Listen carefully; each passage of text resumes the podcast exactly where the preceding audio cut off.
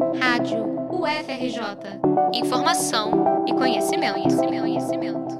Em fevereiro, uma das gigantes do mercado livreiro do Brasil quase fechou as suas portas. No início daquele mês, a Justiça de São Paulo decretou a falência da Livraria Cultura, que tem dívidas de 285 milhões de reais. A decisão foi revista uma semana depois, após a empresa pedir a suspensão do decreto.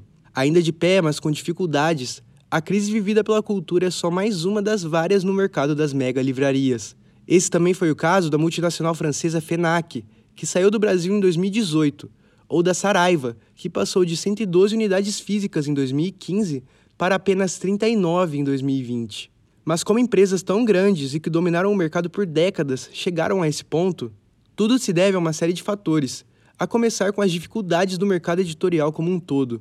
Mesmo com os últimos anos favoráveis por conta do fomento ao consumo de livros de ficção, desde 2006 o mercado teve uma queda de 39% de acordo com dados da Nielsen.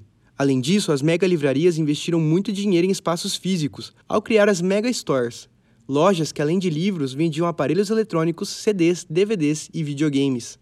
O problema é que para se criar uma mega store é necessário muito espaço e a maioria dessas lojas se localizam em ambientes onde o metro quadrado é muito caro, como os shopping centers. Logo, era preciso um grande número de vendas para que esses espaços fossem sustentáveis. Mas o principal fator foi definitivamente a recessão que o Brasil viveu em 2014 e 2015. Sobre isso, a pesquisadora da Escola de Comunicação da UFRJ, Aline Frederico, explica. É, e num país onde as pessoas já não têm um hábito muito forte de leitura, né, é muito fácil você cortar os gastos com, é, com o lazer em geral e com o livro em particular. Diante disso, o modelo das mega livrarias se viu testado e falhou. Na época, a Saraiva era o principal nome do mercado. Foi com ela que iniciou toda a crise. A empresa seguia uma postura monopolista, isto é, ela tinha grande influência na maior parte do mercado editorial do país. E de acordo com Mário Feijó, professor e pesquisador da UFRJ, esse é um modelo de negócio arriscado. O sonho da Saraiva era dominar o mercado. E isso tá, sempre foi uma coisa uma jogada de alto risco. Todos aqueles que tentaram fazer isso e conseguiram é, tiveram que se arriscar muito. Houve muita exposição ao risco. Além disso, os hábitos de consumo dos brasileiros mudaram com o fortalecimento do comércio online.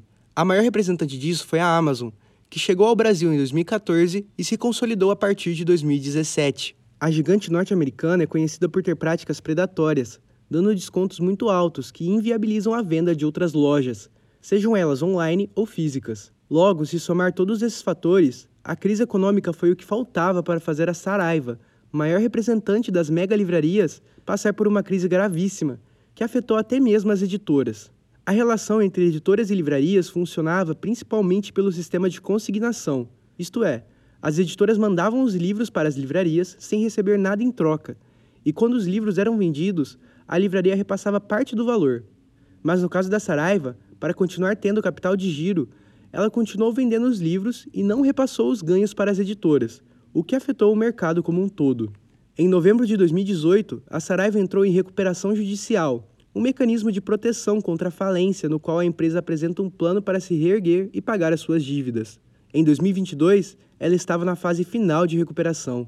A FENAC viu a crise vindo e decidiu encerrar suas operações no Brasil em 2018, sendo vendida para a cultura. Logo, foi a cultura que assumiu as dívidas da multinacional francesa.